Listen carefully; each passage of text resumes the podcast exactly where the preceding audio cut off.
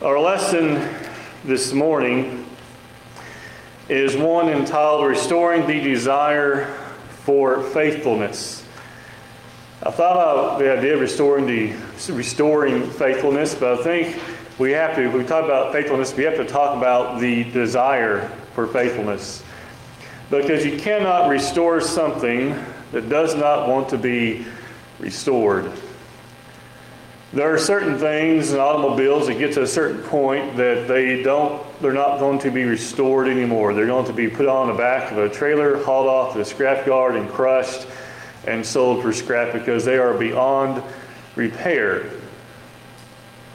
But we think about today, that is not really the case with someone who wants to come back to God. But the difference between the one who can be restored, we talk about the Christian, it's not how far gone they have gone, but the desire to come back, the desire for that restoration, that desire for faithfulness. I want us to spend just a few more moments here, if you will, with me for our key text in Hebrews chapter 3.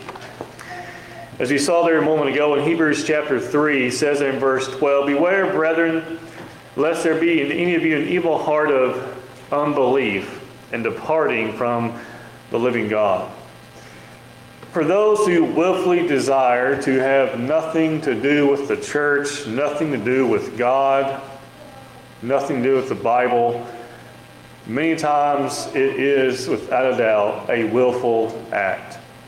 It is, they are things which they have chosen to do. Certain steps have been, have been taken to prevent them purposely from coming back to a right relationship with God.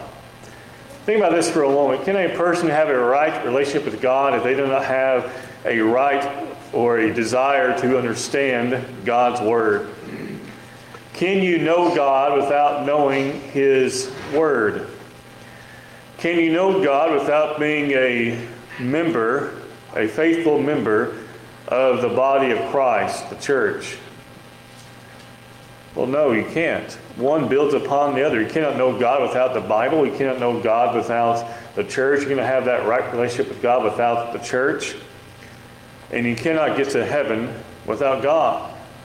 So you build upon one another. The Bible leads us to salvation, which places us in the body of Christ which places us in right relationship with God, which places us in a category of being able to have heaven as our home one day if we remain faithful to God. But we have to have that desire. If you look there again in Hebrews 3 and verse 12, he says, Beware, brethren, lest there be in any of you an evil heart of unbelief. This is a heart that has the desire to have nothing to do with God. Wants nothing to do with the church, and couldn't care any less about what the Bible has to say. As we have said many times before, actions speak louder than words. It's very rare you actually hear someone say these things, so sometimes you have someone who's so bold they'll say it. But actions will bear these things out. He says in verse 13, he says, But exhort, which means to build up, literally the meaning there, encourage one another daily while it is called today, lest any of you be hardened through the deceitfulness of sin. You know, it's kind of like rust. It starts off small, but if you leave it alone, it's going to grow. And those who desire to stay away from God, the longer they stay away, the harder it is to come back. And some of us can probably attest to that firsthand. Maybe we ourselves or those we, who we have loved and those we have known who have departed from the church and haven't been back in a long time, and how hard it is to even talk to them and get them to listen about anything related to God, Christ, the church, the Bible, any of those types of things. Because while time dulls certain pains, time also has a way to make matters worse. And when it comes to unfaithfulness, it only makes things worse. He says here in verse 13, uh, lest any of you be hardened through the deceitfulness of sin. Hardened is the idea that you have your heart become so calloused you stop noticing things. You stop missing the church. Now, I can't speak for anyone else, I can only speak for me, but I know when I am sick and I'm not able to be here, it throws things off. I know some of you may say, well, of course, you're the preacher, it throws things off. But when you come to services on a Sunday morning, a Sunday night, and Wednesday night, and you're used to coming to gospel meetings and things like such as that, whether it be anyone, and you start being sick and able to do so, which should make us feel off. It should make us realize that something is not right. Something is off kilter. If you get in your automobile and it's only got three wheels instead of four, because one of them has decided to jump ship as you're driving down the road, are you going to notice that? Well, yeah, it's going to have a huge problem. When we start missing services of the church, it should feel just like that. Something is off. You look here in verse 14 he says, For we have become partakers of Christ. Now, notice there is a condition. You know, there's a lot of things today that have conditions. In fact, most things do. But it's interesting when we talk about the Bible, we talk about salvation, a lot of times people like to talk about conditions. But we find, we remind here in verse 14, that there are conditions to be partakers, that is, to be a person who has a part of being a follower of Christ, but having literally that fellowship with Him, there is a condition. But we have become partakers of Christ if we hold the beginning of our confidence steadfast to the end. If you remain faithful to God to the very end. Revelation 2, verse 10 tells us the same thing. John 14, 15 tells us, If you love me, keep my commandments. Right? All about faithfulness. And here in Hebrews 3, verses 12 through 14, we are reminded about the desire. We are reminded about what sin can do, do to us and how time can harm us in so many ways, and how heaven is dependent upon our obedience to God. We think about restoring the desire for faithfulness. We have to realize that we cannot be faithful if we don't truly desire to do so. Now, stick with me here. If someone comes back to the worship service, comes forward at the end of a Bible class or end of a lesson, and asks for prayers and wants to be restored to a good relationship back to God, asking someone to pray on their behalf and repenting of their sins, but then nothing changes. Does anything really change? Nothing changes unless things change, right? We all, I say all of us, have known individuals throughout the years, probably multiple individuals, we start to recognize their habits, and sadly, they're not good ones.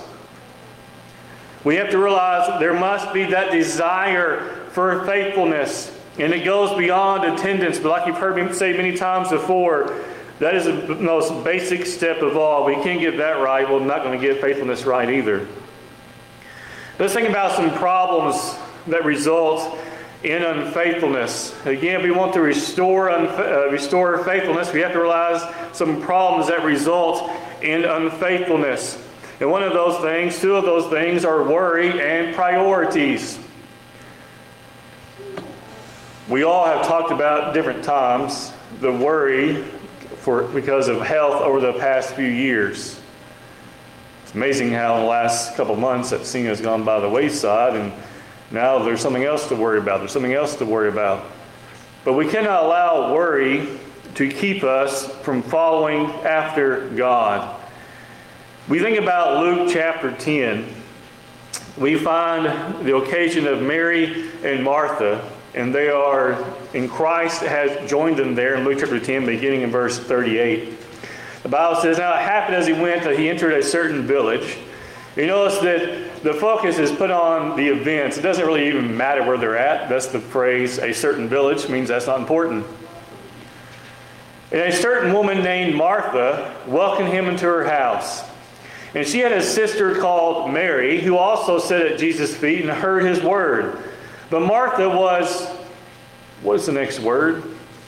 Distracted. Martha was distracted, Bible says, with much serving, and she approached him and said, Lord, do you not care that my sister has left me to serve alone? Therefore, tell her to help me. Now, we all have probably found ourselves in this scenario, in this situation at various times over the years. Maybe not with your sister, but maybe with someone else, and we and someone says, "Hey, shouldn't they be helping me?" Now you notice in verses 38 through through verse 40 here that they are in the house of Martha, right? It says into Martha's house. Now she is serving, and the first mention we have of Mary is that she is listening, she is sitting at Jesus' feet and heard his word. Verse 39 indicates that at some point both of them were, right? Uh, she had a sister called Mary who also sat at Jesus' feet and heard his word. So it's possible at some point Martha was there also, but at some point she got up. Or maybe it's talking about a previous time which Martha had sat at his feet. But we find in verse 40 that she comes to him and she's complaining about her sister, saying, Is it right for me to, to be left here to serve alone, right? Therefore, tell her to help me, verse 40. Verse 41, what does Jesus say? Jesus answered and said here, Martha, Martha, you are worried and troubled about many things. Does he say really that important? What does she ask for help for back in verse 40? For serving. You think Jesus was willing to wait for a meal if he was busy talking about spiritual things? Martha, Martha, you are worried and troubled about many things, but one thing is needed. Notice that? One thing is needed. And friends, is he talking about the meal? He's not talking about food. He says, and Mary has chosen that good part. That good part is a reference to that one thing that is needed, which is a reference to what? his teaching. He's saying the most important thing is the teaching, not the food or whatever it was she was preparing. He was basically telling Martha, stop worrying and sit down. Don't we need more of that today? Stop worrying about everything else that's going on or everything else you think you need to prepare. Just sit down, is what he's basically telling her. He doesn't say that word for word, but what does he say there in verse 41? You are worried and troubled about many things, but one thing is needed, meaning one thing is not important. He was talking about spiritual things. He says, Mary has chosen that good part which will not be taken away from her. Martha was worried about many things. These were physical tasks, but they too must not become overly important. They must not overshadow what is really important. We shouldn't also think about this. We shouldn't hurt our Christian influence over small things. Do you think Martha looked very good saying, hey, go get Mary and tell her to come here and help me? Stop your teaching and tell her to come help me serve. Doesn't sound very good when you put it like that, does it? But isn't that what Martha was saying? Tell Mary to get up, stop listening to you, and come help me. Christ says, no, that's not what's important. Friends, let's understand this today. Potluck meals are great, but they're not that important. I'll wait 10 more minutes if it means we can have a time of people being less stressed out, being more polite to one another, and having things done in a more genuine Christian atmosphere. They're just not that important. An overlooked announcement, a forgotten name, they're not that important. Do we do it intentionally? No. But friends, we must realize that spiritual things are what matter most. And when Christ tells, tells Martha here in verse 41 that Mary has chosen the good part, in verse 42 rather, he's saying to Martha, you need to choose a good part as well, doesn't she? Just sit down and listen. Christ was not worried about the physical. He was worried about the spiritual. He was worried about the teaching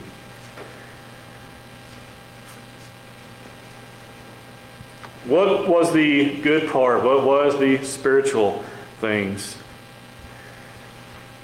Worry in priorities. What was Martha worried and troubled about? Serving. Christ says that's not important. Friends, let's remember what really is.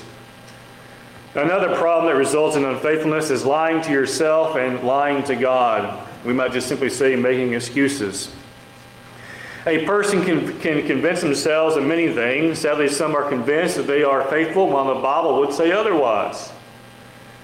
We, a person who does not attend, you can pick anyone in your mind, it doesn't matter. We have to say names. Think about how many times we have heard things that are just not right. Things that show that What you're saying sounds good that really was the case, but that's not the case. Look at Isaiah chapter 5 verse 21.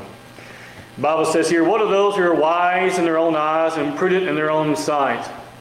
Those who what? Who are wise, meaning they think they're knowledgeable in their own eyes, and who are prudent or have understanding in their own sight, meaning they, they are convinced that they are doing what is right and good, but the Bible says otherwise. As we have seen throughout, remember we were doing a series of lessons on the minor prophets there in the evening for a while, and we find numerous times over and over again how God called the called those who, who were doing what was right, righteous or obedient, and those who were not wicked or evil or disobedient. He didn't make a third group, did he?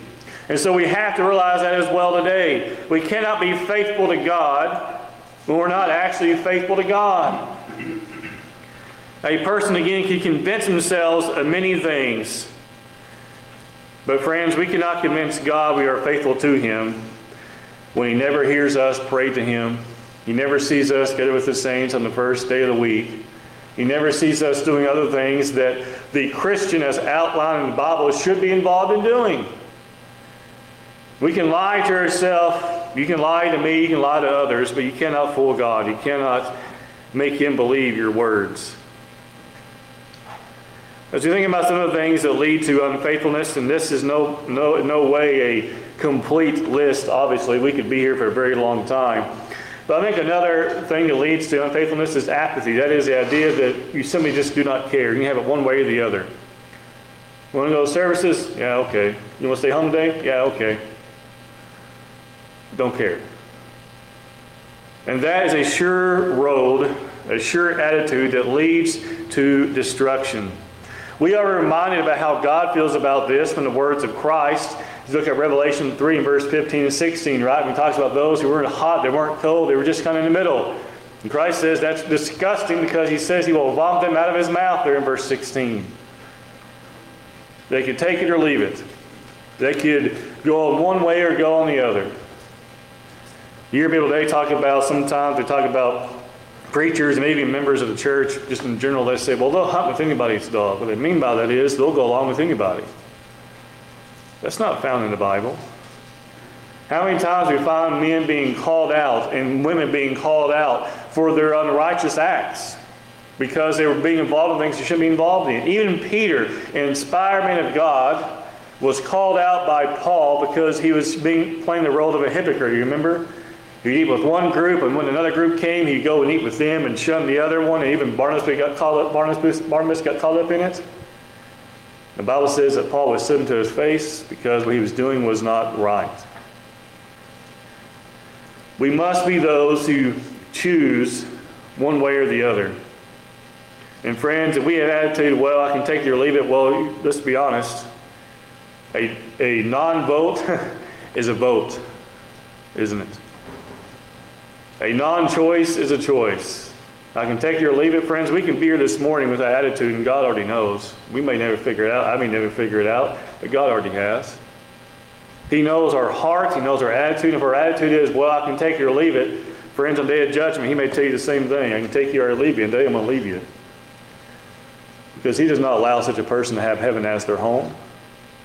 Why does Christ say in verse 15 and 16 that He knows their works, that neither cold nor hot? I wish you were cold or hot. I mean, basically, I wish you'd pick one way or the other.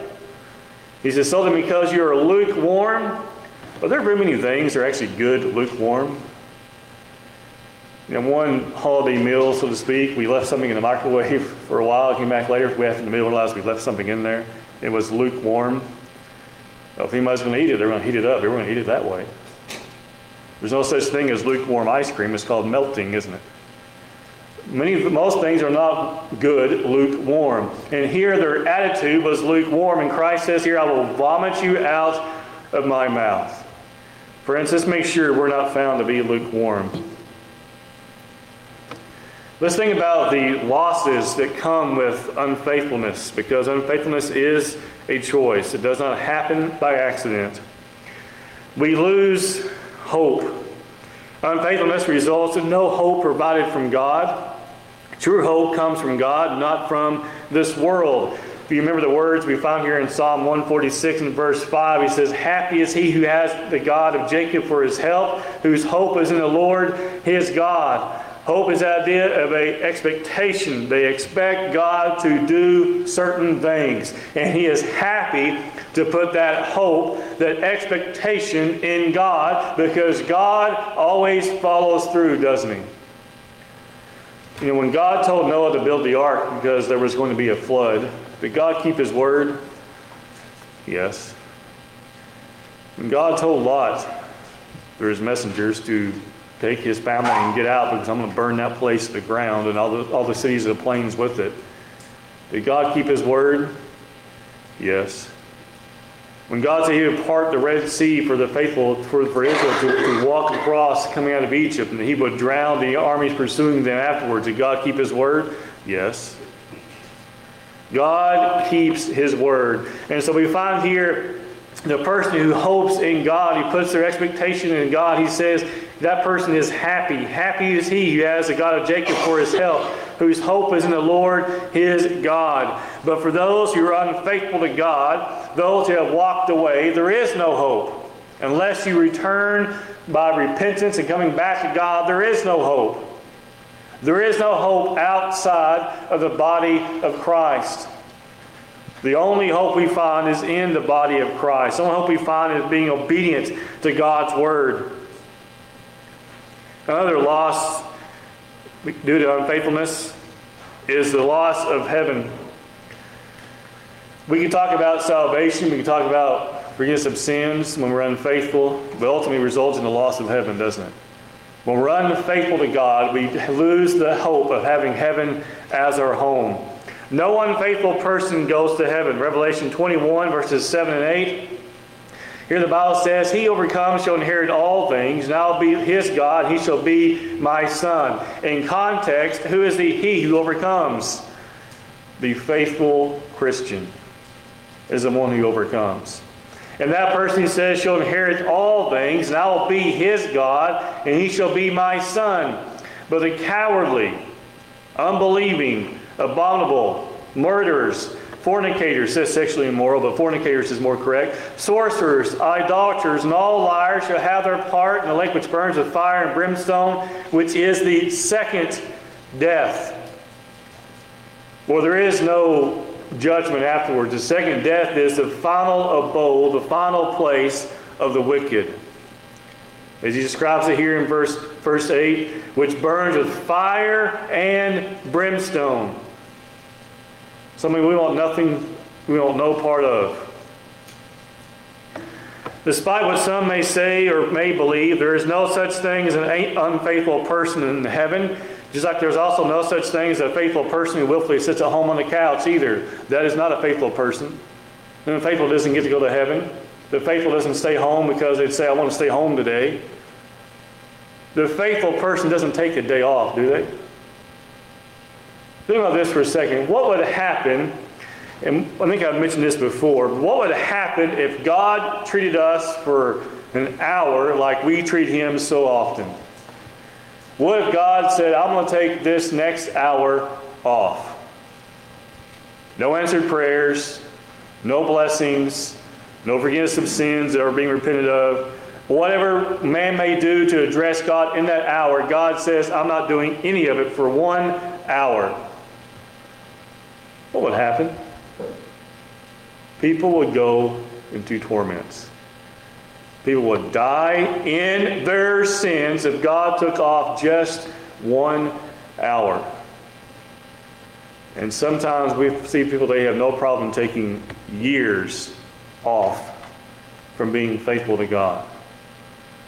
Friends, if God treated us the way we did, we'd be without hope. Thankfully, He is much better than that, to say the least. Losses from unfaithfulness, loss of blessings, loss of fellowship.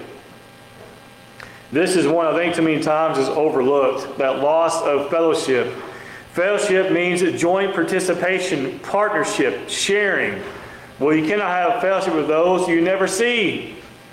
You cannot have fellowship brothers and sisters in Christ you don't worship with. Now we know we have fellowship with other brethren, but when, friends, when we are not worshiping God with, with our brethren here, can you say we have fellowship with them? No, we can't have fellowship with brethren who you don't, who you are not uh, joining in the fellowship and, and worship with them. Loss of fellowship with God take, takes place. God does not fellowship those who do not fellowship Him. It's like having a friend you hide from. Are they really your friend if you hide from them? Well, no, not really. You're hiding from God, is He really your God? He can't be. Loss of fellowship with brethren. Fellowship changes when you are unfaithful. Kindness doesn't, but our interactions do, don't they? Those who have chosen to be unfaithful, we may talk with them and encourage them to come back. But we don't sit around and have a meal with them like nothing's going on. We don't act like nothing has changed because friends, the unfaithful need to have a reason to come back. And one of the best things they can come back for is for the fellowship they have lost because of their unfaithfulness. We want to encourage, we want to be kind to them. But friends, if nothing changes because of their unfaithfulness, where is their desire to come back? Well, they don't treat me any different, so what's the big deal? We need to make, we need to make it clear that it is a big deal. Let them know that we can't spend time here like we used to. Our fellowship is not the, is not the same because you are not the same. A faithful brother in Christ or faithful sister in Christ who walks away from God, we need to be encouragement to them. Friends, we can't be those who pal around with them as if nothing has gone wrong, nothing has changed. Some lessons for us today. Unfaithfulness only brings losses. Unfaithfulness brings spiritual death, it brings false contentment, it brings nothing that the Christian, it brings nothing that the, un, it brings, we lose everything when we are unfaithful to God, I'm trying to say. Unfaithfulness only brings losses. And think about this for a second. If you are content with your unfaithfulness, then aren't you content without God? This should not bring the Christian contentment. It should not bring anyone contentment or happiness when they are, un, when they are happy with their unfaithfulness.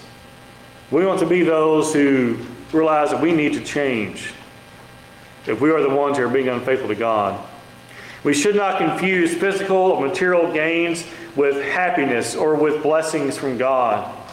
There are plenty of people in the Bible who were blessed by God but were not materially wealthy.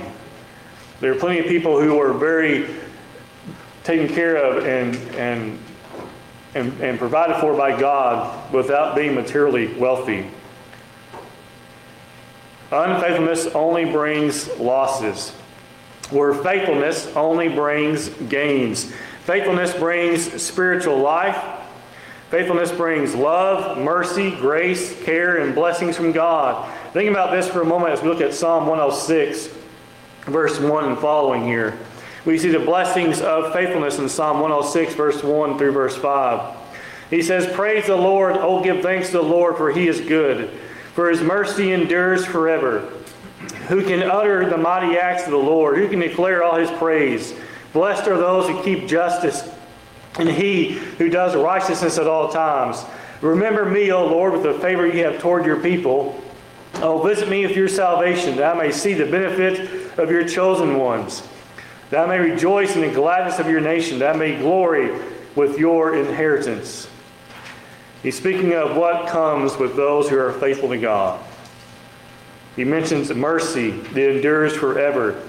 He mentions justice from Him. He mentions righteousness. He mentions favor from God. He mentions salvation. And he mentions there in verse 5 the benefit of your chosen ones.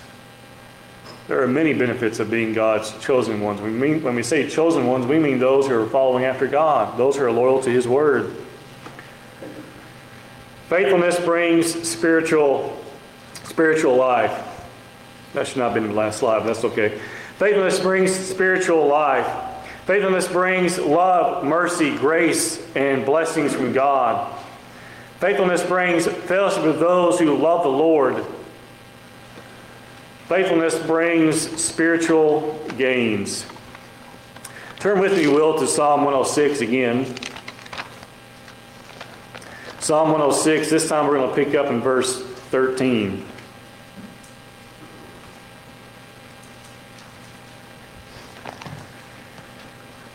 And ask yourself this question. Maybe it pertains to you. Maybe you ask a, a friend or a loved one this question. But what will it take for you to be faithful to God? What will it take? I'm reminded of one occasion when we were doing mission work, and there was a brother who was there who was not attending as he should, and we were asked to go talk to him. And I had another brother go do it because we were doing various studies at that time. And so one of the last days we were there, I went and talked to him. And that's just what I asked him. What's it going to take for you to be faithful? What's it going to take for you to go back to the church? And sometimes, friends, that's the question we need to ask. Maybe of ourselves, if we're not careful, or we need to ask our loved ones, or those who are not here today. What will it take for you to be faithful to God? If you look at Psalm 106, beginning in verse 13, Psalm 106, beginning in verse 13, the Bible says, They soon forget his works, they did not wait for his counsel, but lusted exceedingly in the, in the wilderness and tested God in the desert. And he gave them their request, but sent, but sent leanness into their soul. What were they asking for? Well, they were testing God. We find in verse 15, though, that he gave them their request, but he also gave them something else, didn't he? The Bible says, but sent leanness into their soul. Is it true that sometimes when you choose to be, when you, well, all the time, when you choose to be unfaithful, that you get what you ask for? People don't want to come and be a part of the church. We can't force you. We cannot make you do what is right, but when you choose to be unfaithful, you get exactly what you ask for. When you ask to be left alone, what happens? You get left alone. I still am astonished by those who do not come and ask me, well, why didn't someone tell me this? And I ask them quite blankly, then where have you been? If you don't know, it's your own fault. You can't complain about things when you're not even here. You can't complain that God doesn't listen to you when you're not even worshiping Him. You can't complain about spiritual things when, the, when God, because you've been gone so long, you might say that God doesn't even know your name anymore. Friends, we cannot complain when we get exactly what you ask for. And you look at Psalm 106 there in verses 13 through 15. They ask, they complain, right? They forgot his works. Verse, 15, verse 13. They do not wait for his counsel, which means they don't wait for his for for uh, God to respond. It almost seems like they don't even pray to God anymore. But lusted exceedingly in the wilderness, which means they had their own selfish desires they wanted. Verse 14, and tested God in the desert. They lusted in the wilderness. They tested God in the desert. Neither of those places were places they should have been in the first place, right? Not for long periods of time, unless they're just passing through. We know they were, they were, many were sent to the wilderness as a part of punishment. Some were in the desert longer than they had to be because of their unfaithfulness. Verse 15, he gave them their request, but also sent leanness into their soul. We must remember if we want to be faithful to God, we have to have that desire. No one is faithful to God on accident. No one goes to heaven on the heels of their parents or their grandparents. We go to heaven because we have obeyed God and we have continued to do so. Sometimes we think about those who are not here. We can talk about those who are not here. We can talk about those who are not worshiping God as He should be at various congregations throughout the brotherhood. Those have long since departed from the faith. And ask them the question what are you going to do on the judgment day? Because we can think about the desire for faithfulness. We have to think about also what we're we going to do when, when we stand before Christ and He looks at us? What are we going to do? The unfaithful can do literally nothing. There's nothing you can do at that point. And the Bible warns us over and over again that the judgment day is coming, that Christ is coming back at a time which, which we do not know. Matthew chapter 24 tells us that not even Christ knows or the angels of heaven, but my Father only. You know, if you know something is going to happen, you don't know when, don't you prepare for it? That's why we buy insurance for, for various things, right? Means to say, well, yeah, we have homeowners insurance, yeah, we have car insurance, we have insurance in the building, things like that, because things may happen we don't expect or know when, when they might take place. But when it comes to our own spiritual well-being, so many people today refuse to take that insurance that we find in obedience to God and His Word. And on the day of judgment, they will not be prepared for it. For those who may be listening today, maybe listening later, are you prepared? Are you insured? Because I know many of us today have those who are not here who should be. We have the ability to listen and to watch this now or later. Feel free to share it with them. Not at cockiness or arrogance, but they need to know that they are playing a very dangerous game. If we want to have heaven as our home, friends, we must make sure we do what is required of us. Because if we're not, if we're not doing that, on the day of judgment, there will be nothing we can do. There'll be nothing anyone can do. This morning, as you think about these things, we can help you or encourage you in any way. We'd like to do so. Let's get we stand and sing the song that's been selected.